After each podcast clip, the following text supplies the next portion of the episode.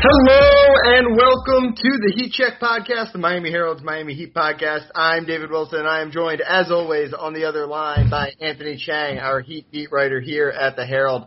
Anthony, what's going on? Much, David. How are you? I'm just I'm just following this uh, Super League.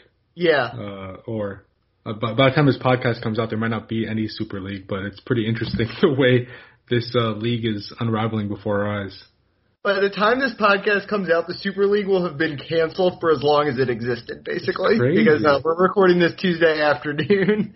Uh, I think Chelsea and Man City, is that who pulled out? Man U maybe? Well, I don't Man know. Two, City. couple, Yeah. Man City. A couple teams have officially pulled out or reportedly are pulling out.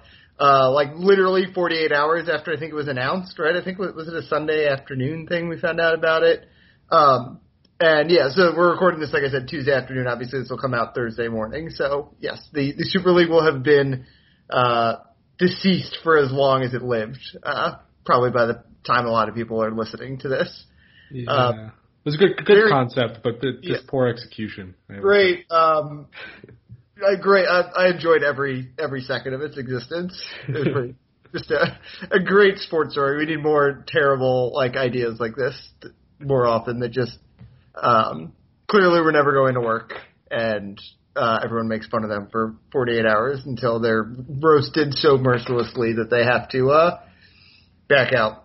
Imagine if like the NBA worked like this. Like if if Kevin Durant signing with the Warriors, if there were like protests in the street of like cities because people were like, oh, it's going to ruin the sport, which is basically what happened in Europe. Um, I can't imagine uh, American sports responding the same way. No, I mean look at look at the pressure the NBA was met with when they said they were going to start the season in December. Everyone was like, "What? You just the season just ended a month and a half ago, and players were upset, and nobody was happy about that, and it was obvious that it was you know money was one of the top priorities in doing that, um, and they stuck to it, and here we are with with uh, I, I can't believe it, but there's less than a month left in the regular season. The playoffs are like four weeks away. Uh, yeah, and it's been a weird week for the Heat. Um, every we were just talking about this before that you know last week we came on um, kind of like we did we're doing this week. We just the way our recording schedule works. The, these Wednesday games we don't really get to talk about. Um, we recorded last week, I think Wednesday afternoon, and then they was Wednesday the day they lost. Which game was that again? But Wednesday they, they lost to Denver. That was Denver, and then Yeah. so so we were talking. It was they had you know they had beaten Portland. It was kind of looking I don't know like they had some had a bad loss to They lost to Phoenix. yeah they had a bad loss to Phoenix, a blowout Yeah. loss to Phoenix, but for the most part they've been playing well. Uh, so we recorded that. I think we were kind of mixed like blending optimism of they were had a, I think they had won like six or seven or something like that with the uh, Victor Oladipo injury, and then things really went off the rails uh, over the weekend with the loss to Denver, uh, terrible loss to Minnesota, and then of course um, the two episodes, the two most recent episodes or two most recent games before we recorded this episode are uh, the incredible win against Brooklyn and just an absolute beatdown of the Rockets on Monday night, uh, even with basically the whole roster missing. Um, so we kind of missed the doomsday. Uh, we, we didn't get on the doomsday bandwagon that, that most of the Heat internet and most of the Heat podcast sphere got to get on over the weekend. Uh, we're back to optimistic. Yeah, it's. I feel like that's just the Heat season in a nut- nutshell, where you just have two really bad games every week and then two really good games. just like, just like you know, hovering around 500 the, the entire season, pretty much. Um, it it's yeah, it's like not terrible, I guess, but it's definitely not where the Heat want to be, right? I mean, No. you're, you're in play-in territory uh, with again 14 games left. I think you're a game behind six.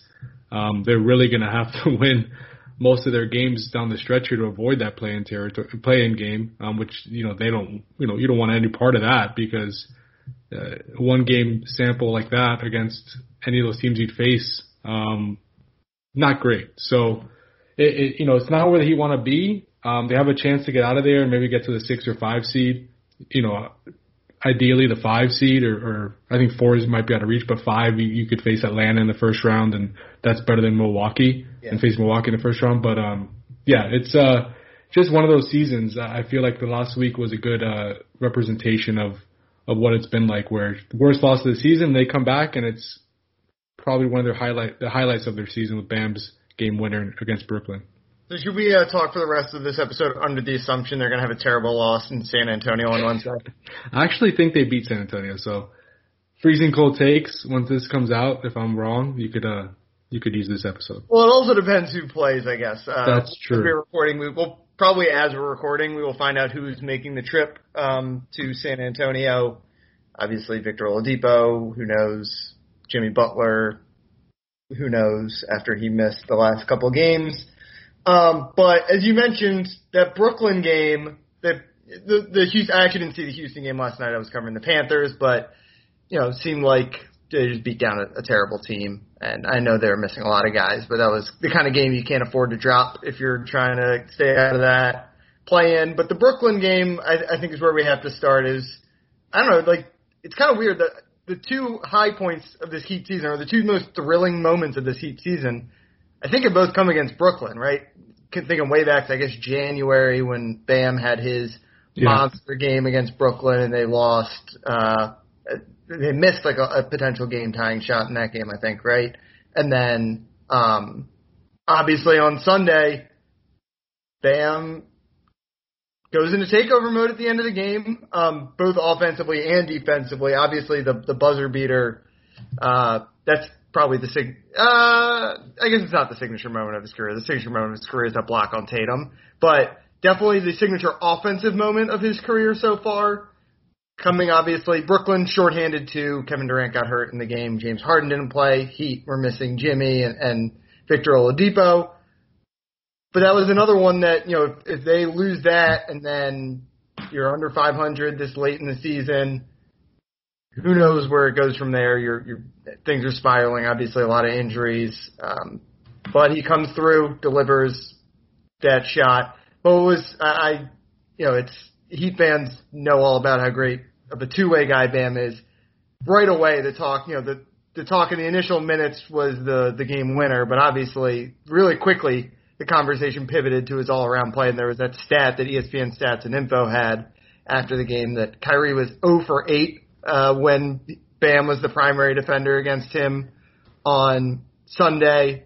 He basically, I think, locked him down on, on two of the last three possessions. Uh, he shut out the Nets for basically the last two minutes of that game to come back and win. Big picture thoughts. Um, is that the best game you've seen uh, Bam play, or the the biggest moment? Do you agree with that at least? Biggest moment, I would say, well, got biggest the block. moment. The, most, yeah, probably the most say impressive offensive yes. thing he's done. Yeah, and I, not maybe maybe for- that entire first Brooklyn game. Yeah, exactly. Not for, not for the entire game because he was. I mean, he was good, you know, but he had the seven turnovers. Um, I think he scored. Um, I think less than 20 points actually. No, 21 points. So he scored over 20 with that shot. Um, so he was really good offensively, but defensively, like you said, uh, you know, I, the game winner gets most of the attention. But my God, I mean, he needs to finish in the top three. Um, the defensive player of the year voting. I, I, I think like I, the Heat have a good defense. You see it like there's no way to really exploit him like in space because he can guard pretty much anybody in the league. he was guarding Kyrie and shut Yeah. him down 0 for 8. Um, you know, he's not an elite shot blocker, but he can block shots as well as we've seen, you know, in big moments. Um, but yeah, that moment was especially impressive, that game winning shot because, you know, two, two years ago, we would never have imagined Bam Adebayo clearing out the court for an ISO, for an ISO, you know, with 10 seconds left in the clock and the game tied and him to pull up for a mid-range jumper uh, in that situation and make it. You know, and us not really be surprised that he made it because he's been making those shots most of the Yeah. season. His his game, while there's so many, que- especially recently, there's been so many questions about is Bam aggressive enough? Can he be a go-to scorer? Is he taking? Is he not taking enough shots? Is he passing too much? Is he too passive? Off his game has grown so much, and I think we have to keep that into perspective. That he's 23. Two years ago, he didn't have the skill set, or at least he wasn't in the role to show this this uh, you know this um this mid range shot that he's been able to use so frequently this season. Um, it, it's really impressive. Um, and yes, there is still a ways for him to go to become, I think, the complete player fans want him to become, at least offensively.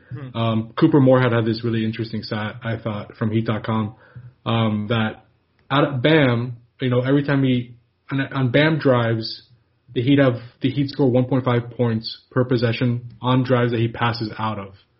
Um, that number drops to um, point sorry 0.92 points per 100 possessions when he's either you know shooting it, um, drawing a foul, or committing a turnover. So basically, when he's when it's an isolation situation and he's getting and he's just taking it to the basket and shooting it himself and being that aggressive player everyone wants him to be, he still struggles with that somewhat. He's yeah. he's still better as a passer and making reads out of those type of actions. So um, I thought that was interesting, and, and that's definitely something we'll have to improve on. But again, we have to remember how far he's come in such a short time. Yeah, you mentioned being surprised, you know, thinking back two years, how shocking a, a moment like that would have been. Honestly, even in that game, because you mentioned he had 19 points before that. Like, I, I wasn't even sure if he was going to be the guy there. You know, Goran had been playing well for most of the game. Um, part of, you know, and obviously just nat- you, you naturally think like the guard is going to have the ball, point guard is going to have the ball in his hand at the end of the game, or, or more traditional, you know, slashing wing is going to have the ball in the end of the game. And, and if you even watch the replay, it looks like Goran was coming up to maybe try to get the ball, and Bam kind of waved him off. Yeah. Um, and then, as you said, like little drive, little pull up, and that is, you know, that is when when you talk about that stat that he's so much better when he drives to pass than when he drives to finish. Part of that is, you know, just kind of the way the NBA works these days, where when you kick out, you're kicking out to a three point shooter. Three's way more valuable than a two. Um, and the Heat obviously have some some good three point shooters to kick out to. But the other part of it is that Bam, he's a good finisher in like the like lob game, but he's like kind of overall for a guy who and he's obviously a little small for a center, um, height wise.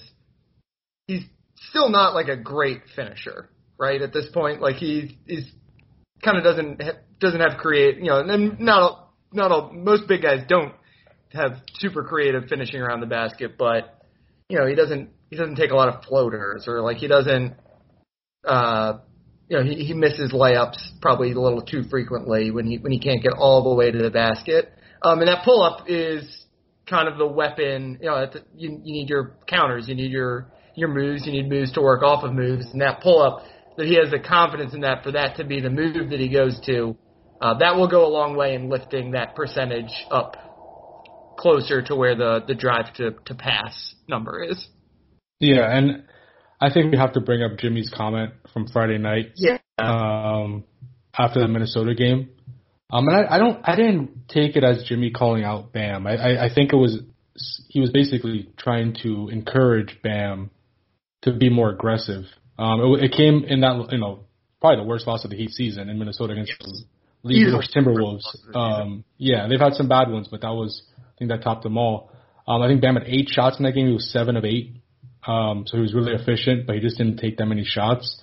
Jimmy after the game, the full quote is, "I want Bam to attack the rim because nobody can stay in front of him. Nobody can stay in front of him. Go. You're going to get fouled or you're going to dunk on somebody. That's cool. I love him shooting mid-range jump shots too, but he lets people off the hook. Play bully ball. I like bully ball."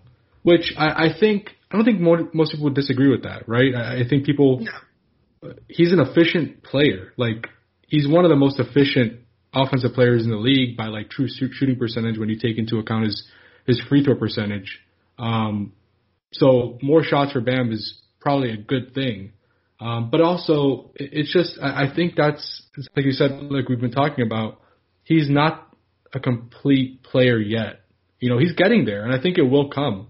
But he's trying to find that balance of, you know, playing the role of basically the the hub of the Heat's offense, like at the high post, and also one of their top scorers. And he said it after the Brooklyn game. He's like, "This is an interesting, like that game winning moment was was different for him because he's not a pure scorer. He's not one of those natural scorers. So it's something he has to develop. Um, and he's again made a lot of progress, but there's still some growth he has to make. And I think yeah. that's obvious. So I, I, I don't think again I don't think Jimmy was um, criticizing Bam. I think he was just trying to say, you know, Bam, we need you to be take a more aggressive approach, and and maybe we see Bam do that the rest of the season. Maybe we don't, but I think it's pretty clear that Bam's offensive game is you know trending in the right direction. Yeah, I mean, you can still probably count the number of like great drive and score plays Bam has had like on two hands. Like it's not like that's even when he's going great offensively, he's not taking the ball from the wing, dribbling to the basket, and Right. finishing. You know, he he doesn't dunk off the dribble on guys' heads like that. Like he maybe Jimmy thinks he has that in him, but we just haven't seen that. And obviously, there's some reason for that. Either he's not confident in it yet, or he just can't do that with regularity yet. Um, but yeah, the, he's got to take more than eight shots, obviously, and I think part of that is just posting up smaller guys. Like teams, obviously, the way the NBA works, you get smaller guys switched on to you a lot if you're a big man, and, and teams are gonna, for the most part, let the big man kind of take that because it's again better to give up a post up than to give up a three. Um, and that's the you know the the the great offensive centers are the guys who can totally abuse those matchups. You know, Jokic and, and Embiid, you can't put a guard on them, or that's automatic two points. And Bam's not, he's not there yet. And the question I think with him is, is he not there yet because he's not confident, he's not willing to try to get there, or can he just not do that? Um, ultimately, it kind of is semantics because if you can't do that, then this team is what it is.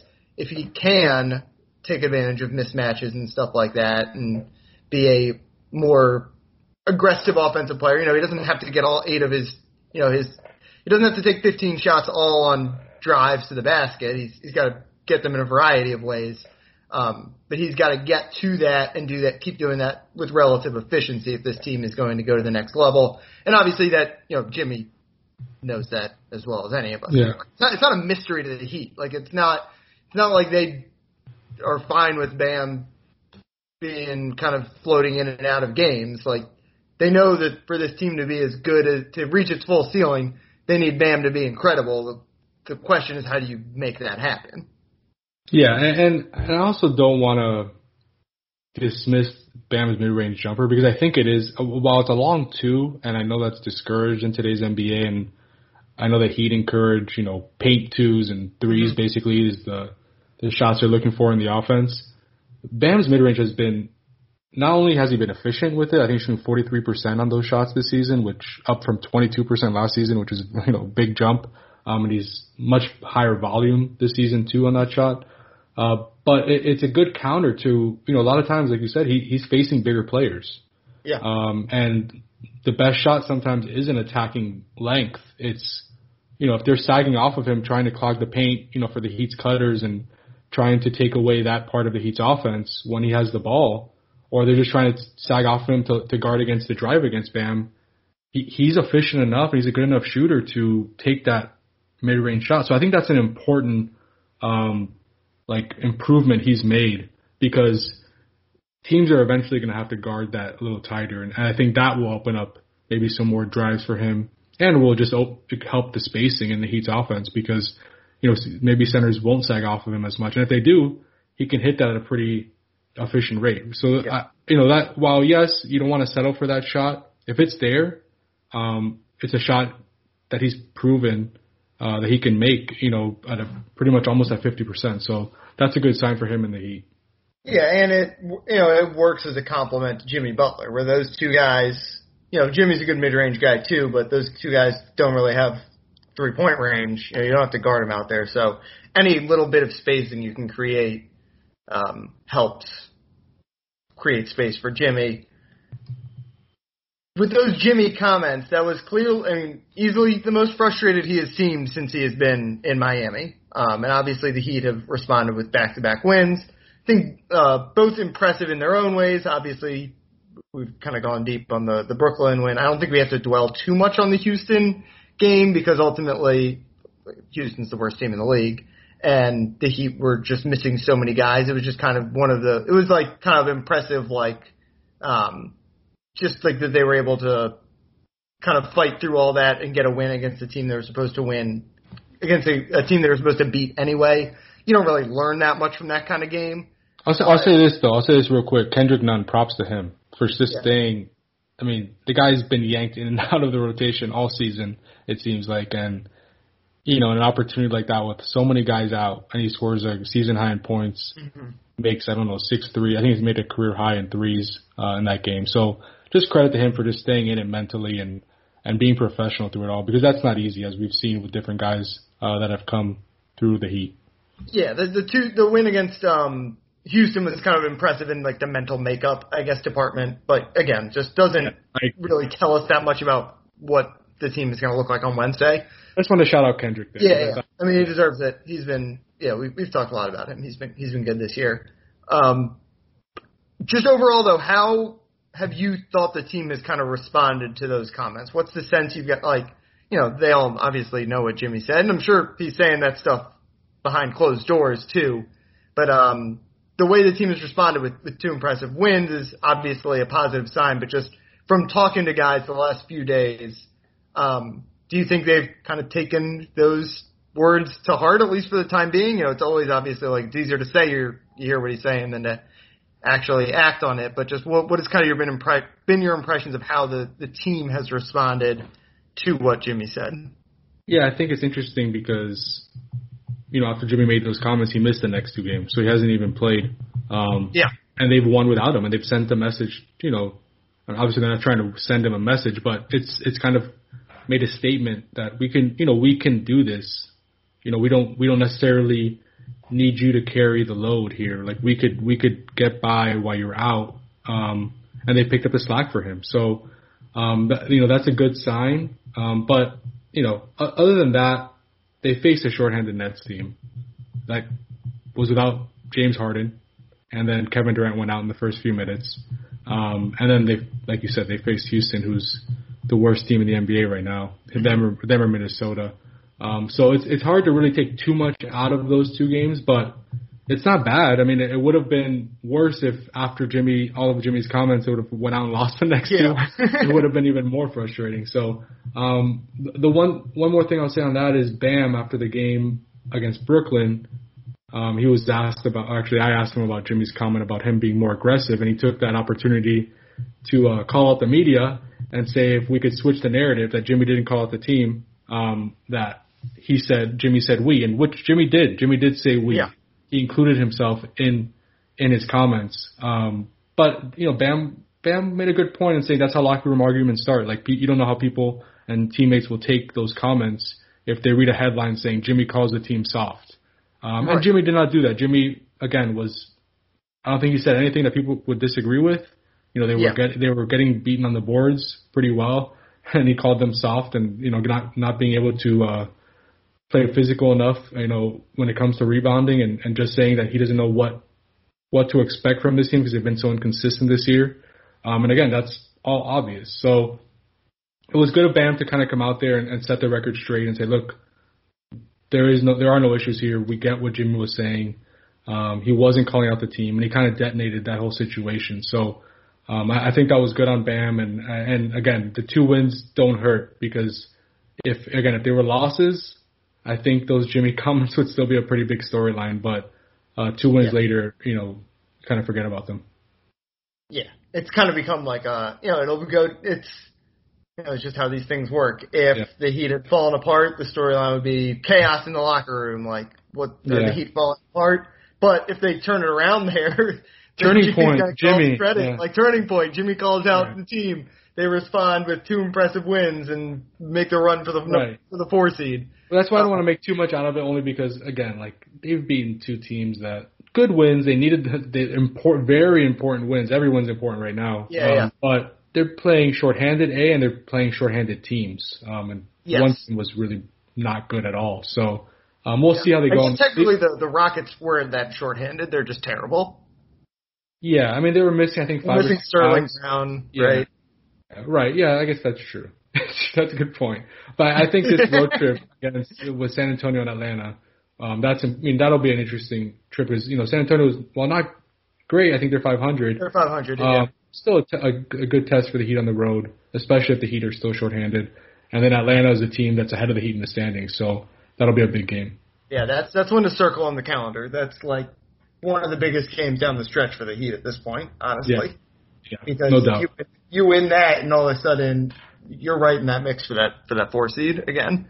Um, the so the, the thing that interested me about Jimmy is he came in with this reputation. Obviously, we've talked about it a lot of being this um, you know difficult personality, and obviously we haven't you know things went so well right from the jump here that we we never kind of saw any of that really bubble through to the surface. Um, but he is, you know, and, and he the way Jimmy talks is like you can never totally know if he's like joking or uh, being serious. You know, he, he makes fun of people a lot in like a joking manner and calls people out in a joking manner. For the most part, the Heat, like obviously gel with his personality to a degree. It's the Heat culture, all that yada yada yada. Um, but the other thing is he's been so effusive in his praise for Bam since the day he got here. Um, and really, really him and Tyler Herro are kind of the two guys that he's just like last year at least was nonstop praise for those two guys. Obviously they were young. He, he saw their potential. Um, Bam, I think has just, you know, he's, he's, he's an all-star now. You know, I know he wasn't an all-star this year, but he's an all-star. Um, Tyler, we can probably, that, that might be a whole topic for a later episode. Uh, but, but the way that, you know, when he, he says all this stuff about Bam, it's, again, like, he knows Bam knows all this, right? Like, it's just a matter of drilling it in his head or, you know, Jimmy being guilty to a fault. But it's not a surprise to Bam when, when he is saying, when he hears Jimmy saying, like, he's got to be more aggressive, all that kind of stuff.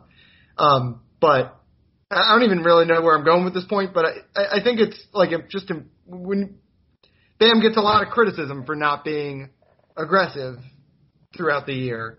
And I, I just think it's important to remember, like, he knows he's got to be aggressive, right? I mean, part of it is yeah. maybe when Jimmy's out there you know, finding exactly where to to uh, you know recede in the background, when to take over is, is a little bit more of a challenge. But you know, I, I think part of it you, you keep mentioning he's 23. It's it's a growing process, and and I think every moment like the one he had on Sunday is important to that growing process. Yeah, and it's also the fact that Bam never came didn't come into this league as like a elite scorer. Like that's yeah, just not his game. He's still not an know? elite scorer. Like yeah. he's great on offense because he's a great passer um, and because he's efficient. He's skilled, and he's skilled. Learning, yeah. you know, it's about learning how to the nuances. Yeah. Yeah, how to add to that, and we've seen, you know, it's not like he hasn't added to his game. That mid-range jump, jumper is a huge element to add to his game. Um, it's like uh, I just, in some ways, I think the expectations are so high for him because of like the massive leap he took from uh, two years ago to last season. It just wasn't realistic for him to to, to see him taking that same kind of leap. Now the question is, has he been better? Has he been worse this year than he was last year? I don't know. I, I don't think so. But they need him to be at least as good as he was last year, and probably better if if Herro and Duncan and Goran are not going to be as good. They need him to be even better if this team wants to have a chance. And I think that's the the pressure that the Heat is under right now. Yeah, and uh, to, to your Bam point, I, I don't think Bam has been worse than last year. I, I think Bam has definitely been better than last yeah, year in the season because of his that everyone else has been worse. Right, and, and the, you could, Jimmy and Bam have been worse. You can make the argument maybe he's been about the same as he was in the playoffs, but he was really good in the playoffs. Yeah. I mean, he, he, that's when he started hitting the mid-range jumper. So um, it's kind of been a continuation for Bam, you know, from the playoffs. But um, yeah, like I, I think Bam, I think Jimmy, you know, of course this Heat team didn't really go through many rough patches last season, so that's one reason why we really haven't seen this out of Jimmy since he joined the Heat. Last season was pretty smooth, all things considered. Um, but you know, this season had some had some had some rough patches, and and honestly, I mean, after a lot of the bad losses, Jimmy hasn't spoken. Like he gets he gets yeah, kind it's of so it's upset. Different we only talk to Jimmy once a week, twice a week. Like in yeah. a normal world, you're talking to him after every game, basically.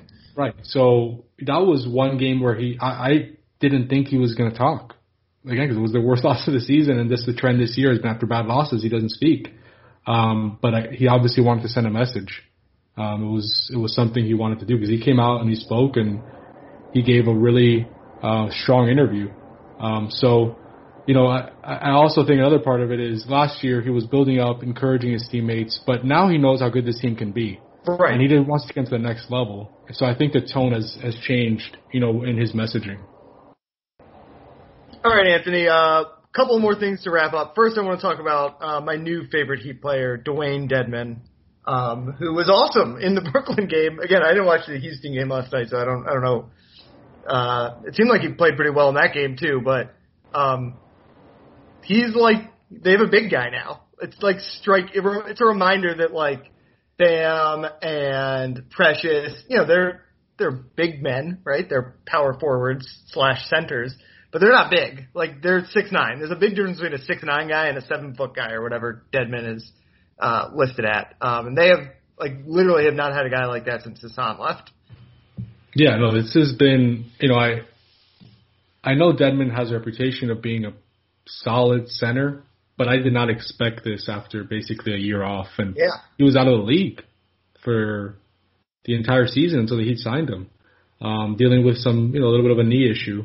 He comes in and you know he needed like a week to guess I guess to get in shape and learn things, and they put him in against Brooklyn, and I don't know if he's gonna ever be out of the rotation with the way he's playing. Like they've needed a backup center. Yeah, Precious well, he's the only backup center on the roster basically at this point. If you think of Yeah. Precious before, I mean, Precious at this point is a center only because he doesn't do anything outside the paint. But I agree, like size wise, he's the traditional center option for this team. I mean, Nemanja is not a center.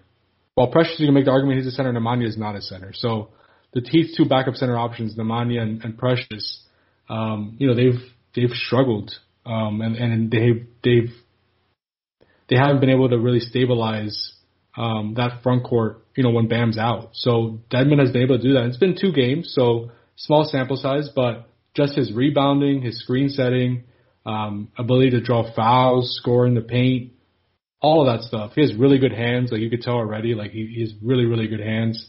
He can protect the rim. He's done a pretty good job at that as well. He even really not he's not switching on the guys, but he could step out and kind of hedge uh, defensively and hold his own and get back to his guy.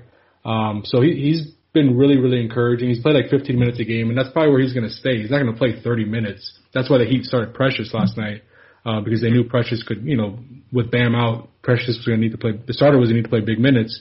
Um, Dedmon's going to give you limited minutes, but he's played really, really well and given them what they needed. His offensive rebounding percentage, 15.6 percent.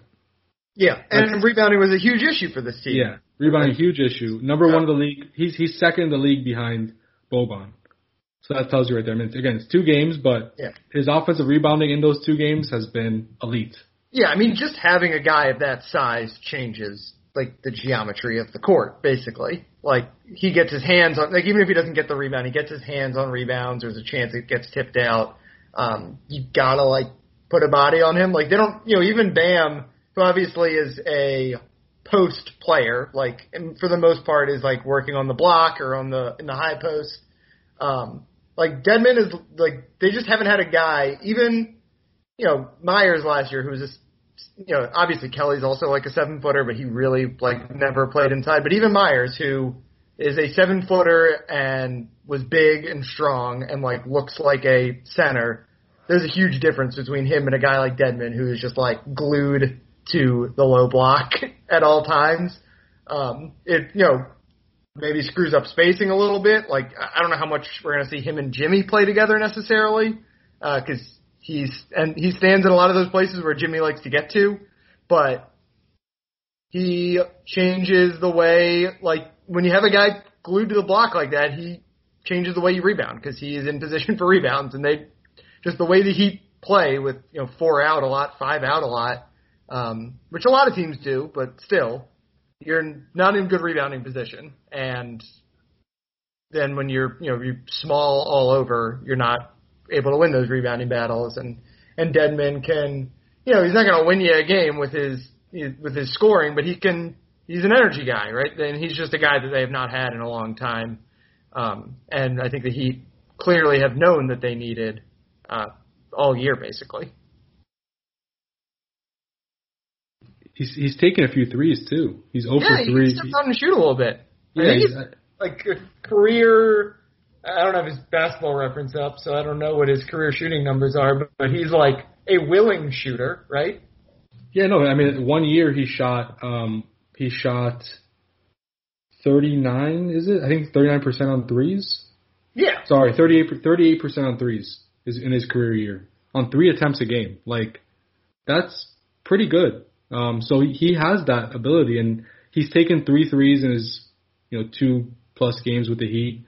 He hasn't made one yet, but he can take that shot if they leave him open. So, um, he's not just a paint player, um, but that's where the Heat need him.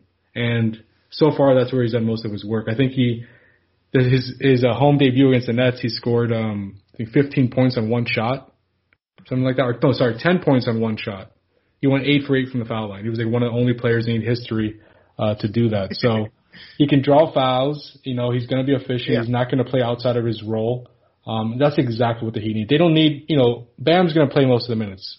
Obviously, he's going to play, especially in the playoffs, 35 minutes a game. They just need Dewayne Dedmon to go out there and give him 10 to 15 minutes a night, mm-hmm.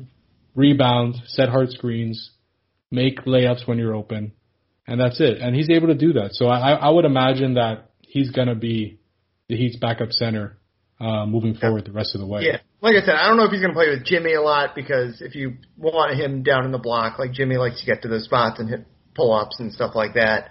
But when you, you know, the the way the Heat run offense, where it's so much like stuff oriented on the perimeter, right, where it's like dribble handoffs and, um, you know, screening shooters open. A center doesn't screw up your spacing in the same way that like a center would playing on a team with Damian Lillard or yeah. Luka Doncic, like a guy whose whole game is getting downhill. The Heat, other than than Jimmy, don't like even the the, the when he's not. They don't have like a secondary option who even does that. Dragic, I guess, a little bit, but for the most part, like, and maybe Oladipo when he gets back out there, but I, I don't think Dedmon screws you up offensively in in a way that he could. You know, some centers are just not playable in certain offenses. I, I don't think that's the case for this Heat team.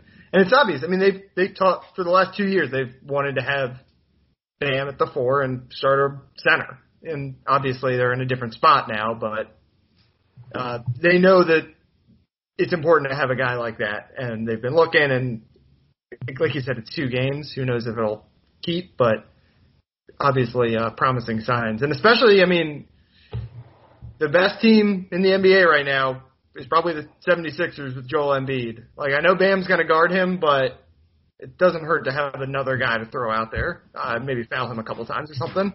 Yeah, that and we could get to this at another time, but that Philly matchup concerns me greatly. Yeah, like, we, I don't even know if we need to worry about it uh, because yeah. he might lose well before they get there. But uh, if that is uh, that, you know, we're potentially looking at it as a second round one five one four matchup. So uh, it'll be on the radar as we get closer to the finish line. I think.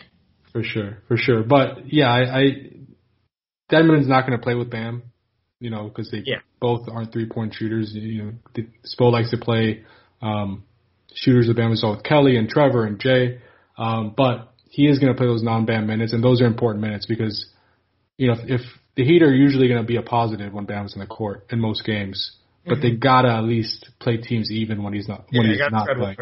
And yep. Dedmon Dedmon will help. Have not been able to do that this year. Yeah, Dedmon will help. The second quarters have been terrible. Right. Yeah, the bench has been very inconsistent up and down just because of the streakiness of a lot of the the Heat's key reserves, whether it's Tyler Herro or Goran, Dra- you know, Goran Dragic, um, Kendrick Nunn at times when he's off the bench. Uh, it, they just haven't been able to find a consistent formula um, when when it comes to their bench, which is surprising because their depth is a strength, but um, it just it's just been so guys have been so streaky this season. Um, I had one question for you, David. Um, when it comes to Dedmon, what what would you say? Do you think Dedmon and Ariza will be back next season? Do you think that he would bring them both back? Um, I know it's so early to say, but yeah, what would, what would you say right now? I mean, it's going to depend on the contracts, right? And if the Heat, like, you know, what happens with Bradley Beal, like, you know, they might have trades to make this offseason that could totally reshape the roster. Dedmon, like, you know, if he plays like this, there's no reason not to bring him back, right? Like he's not going to get a big contract. Right. No one's going to give him a multi-year deal or anything. I don't think. Um, but you know, he seems to like really fit a, a hole that they have right now on the roster, and um, I don't know, like if he fits in the system, he feels like a guy who, who makes sense to keep around. I, I like Ariza too, just like personally, I love Ariza, um, but I think you know he's an older guy and who, who even knows if he'll like still be in the league next year. Uh, but Dedmon, like he makes sense to me as a guy who could be here again next year. Yeah, I just think it's. I think those two guys have been. Well, Ariza has been here longer, like a month already, but I think they've been some two players he really needs, and they've been very good. Like Ariza also has been uh, very very impressive just coming in and being able to play at that four spot. And he's gotten his le- it seems like he's gotten his legs under him and he's found his shot.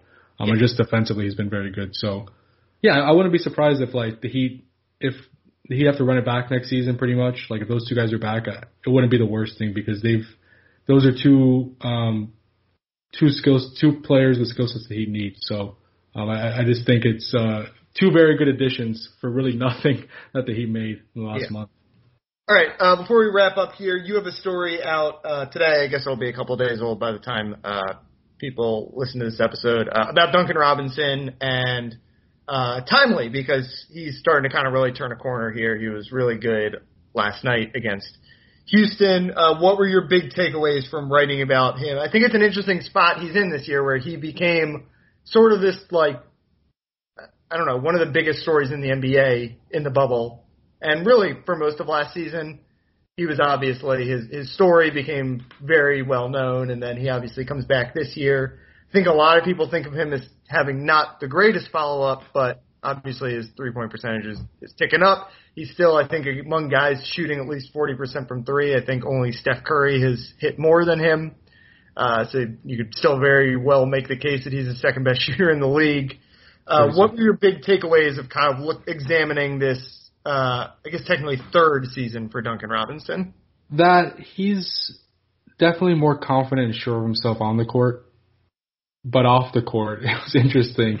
Like he's still this like low key kind of like I want to hide type of guy. Like I don't want anybody to notice me. And he swears like he'll he'll swear to you that nobody notices him when he's out. Like he's six eight. You know he's pretty well known at this point. He made a finals run, played a lot a lot of games on national TV. He swears that if he goes out in Miami, nobody notices him or stops him for a photo. I spoke with his friend, uh, Davis Reed, who hosts um, the Long Shot podcast with him, and they've known each other since high school. He said that's absolutely not true. Duncan is always is noticed all the time. People stop to take pictures of him, with him, talk to him, ask questions. But Duncan like just loves to kind of be modest and say, no, no, nobody notices me. Nobody really knows who I am. So I just thought that was funny and, and just very Duncan like.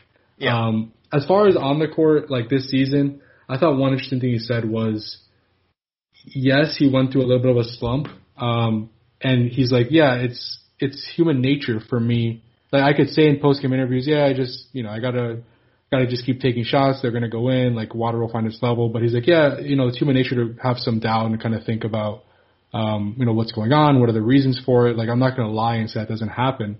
But he also said that he feels like with last season under his belt, it helps him. He helps him give him some confidence and a reference point to know, okay, like this is what I do. I'm I'm I'm really good at this, and it also helps him to kind of realize that the Heat know that he's this good. Like he's he's, he's his quote was, "I built some. I think I built up some equity, at least in terms of reputation, a little bit. So even if I go don't go through stretches where it's not going in, I think there's a collective understanding within the organization that that's the anomaly and yeah. it's not the reverse. So I think last season really helped him kind of understand how good he can be, um, and that's helped him this season, you know, through those rough through those rough times. Yeah, I always think back to the preseason last year when Spo called Duncan Robinson the best shooter on the planet or one of the best shooters on the planet, and I think you know he, you know, we're, not a college basketball town down here in South Florida, so I think people like didn't really know much about him, and we're like kind of like, what is Spo talking about? Um, but you know, it wasn't a surprise that he is a sharpshooter, right? Like that's the part of his game that never like that the water finds his level, like that that cliche is right yeah. with him because he's always been a great shooter. He was an incredible shooter at Michigan. That's obviously how he got to Michigan was because he was an incredible shooter at Williams College. Like that's not the part of his game that anyone should ever worry about. Um, what made his story incredible last year is that he became uh, such a complete player so quickly, um, considering his background and uh, the story that everyone kind of knows by now. But he's a uh, we talked about last week. He's kind of like the X factor in a lot of ways for this team down the stretch because if he that that shooting percentage keeps ticking up, I don't know what it is at now from three, but uh, it's it's over forty percent and it was not for a lot of the season. That makes a huge difference for the offense. Yeah, he he shot 49.2% since the trade deadline yeah. in 14 games. Yeah, that's um, pretty. Good. That's huge. Um, yep. with the, with him on the, he's a plus 108, a team best plus 108 during that 14 game stretch, And the Heat has also scored 119 points per 100 possessions with him on the court. When he's off the court, they're scoring 97.6 points per 100 possessions. So, I mean, it's not surprising. We know he's a huge part of the offense, even when he's not, even when the shots aren't going in. Um, but when they are going in at that clip of almost 50%, um, the offense is just humming when he's there, providing that spacing and, and hitting those threes. So, um, he's really important to the uh, to the you know the formula, and I think he knows that. Um, but again, it's it's about developing other aspects of his game, like you said, and he talked a little bit about that, about just trying to find counters to the way teams have been playing him this season, and he's gotten a little more comfortable with that, you know, as the, as the years gone on, as we've seen in the numbers. Clearly, yeah, tell. the numbers tell the whole story basically with Yeah. him. He's, He's- the league adjusted to him, and he's adjusting back. And we talked about it a lot in the postseason last year that I know the big threes are, are kind of out of style. It's a lot of twos now, but the way you win in the playoffs is still finding that third option. And the Heat had it last year in Goran. Um, you still need a third option this year. Maybe it'll be Goran come playoff time, but you need as many options as you can get. And Duncan is, you know, a, a realistic option to be the third, you know, the third leading scorer for this team come playoff time. Like that wouldn't be stunning, I don't think. Um, and he's just another option, and you know they need they need as many of those guys to to be going well come the end of the season because obviously, as we said, Tyler struggled a little bit. Goran's been in and out. Duncan is has been really their third best offensive player for the most part this year. Yeah, and one more funny thing I found from that story was kind of going with what we were talking about with Jimmy. Um, Jimmy last year was really kind of just on Duncan to shoot the ball, really encouraging, saying he's the best shooter in the league, one of the best shooters in the league, one of the best shooters in the world. Um, just trying to just trying to feed positive thoughts into his mind um, to get him uh, more confident. This year, it's changed a little bit as we've seen with Jimmy. Duncan was saying that if, if you hear some of the conversations he has with Jimmy, people probably would look sideways just because he's been very critical of Duncan this year as far as just all up your other aspects of his game. And he's, you know, Duncan's like, I, I, I get what he's saying and I, I take it, you know, I take it positively that he just wants me to improve. Um, his quote, I think part of the quote was, uh, let's not just be complacent being a floor spacer who's a liability on defense, but he's, he's just going to continue to hold me accountable in all aspects of my game. So, um, Jimmy has been on him to become better at, you know, different things, whether it's defense or putting the ball on the floor as a passer. And I think we've seen some improvement, uh, especially in other, in the offensive end, um, as far as Duncan becoming more of a, uh, complete player. While he's still a specialist, he can put the ball on the floor. He can, you know, he's gotten better at passing. He's using more, uh, more cuts to score points these days when teams are overplaying him at the three point line. So, you know, he's going to get paid this offseason. We'll see Yeah. if the Heat are the ones to pay him. But with the way he's playing, even after that, you know, a slow start to the year, uh, he's definitely going to get a big contract in a few months.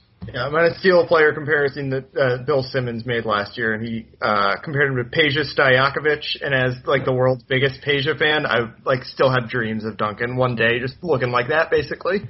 Um, but I think we can uh, finish up there. Uh, we're running a little long, so uh, thanks as always for listening. You can follow Anthony on Twitter at Anthony underscore Chiang. Be sure to check out his story on Duncan. Uh, you got anything else in the in the pipe?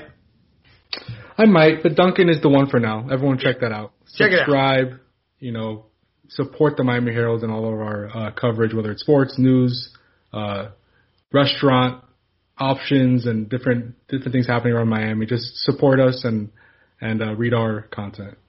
You can follow me on Twitter at dbwilson2. Uh, I'm mostly on Panthers these days, but obviously uh, keeping up with the Heat, trying to check out as many games as I can. Uh, busy time of the sports calendar, NFL draft coming up, so yeah, lots of good reasons to subscribe for the to the Herald. Uh, and be sure to uh, keep listening to our podcast, rate, review, all that fun stuff. Um, but until next week, uh, thanks for listening, and uh, we'll talk to you then.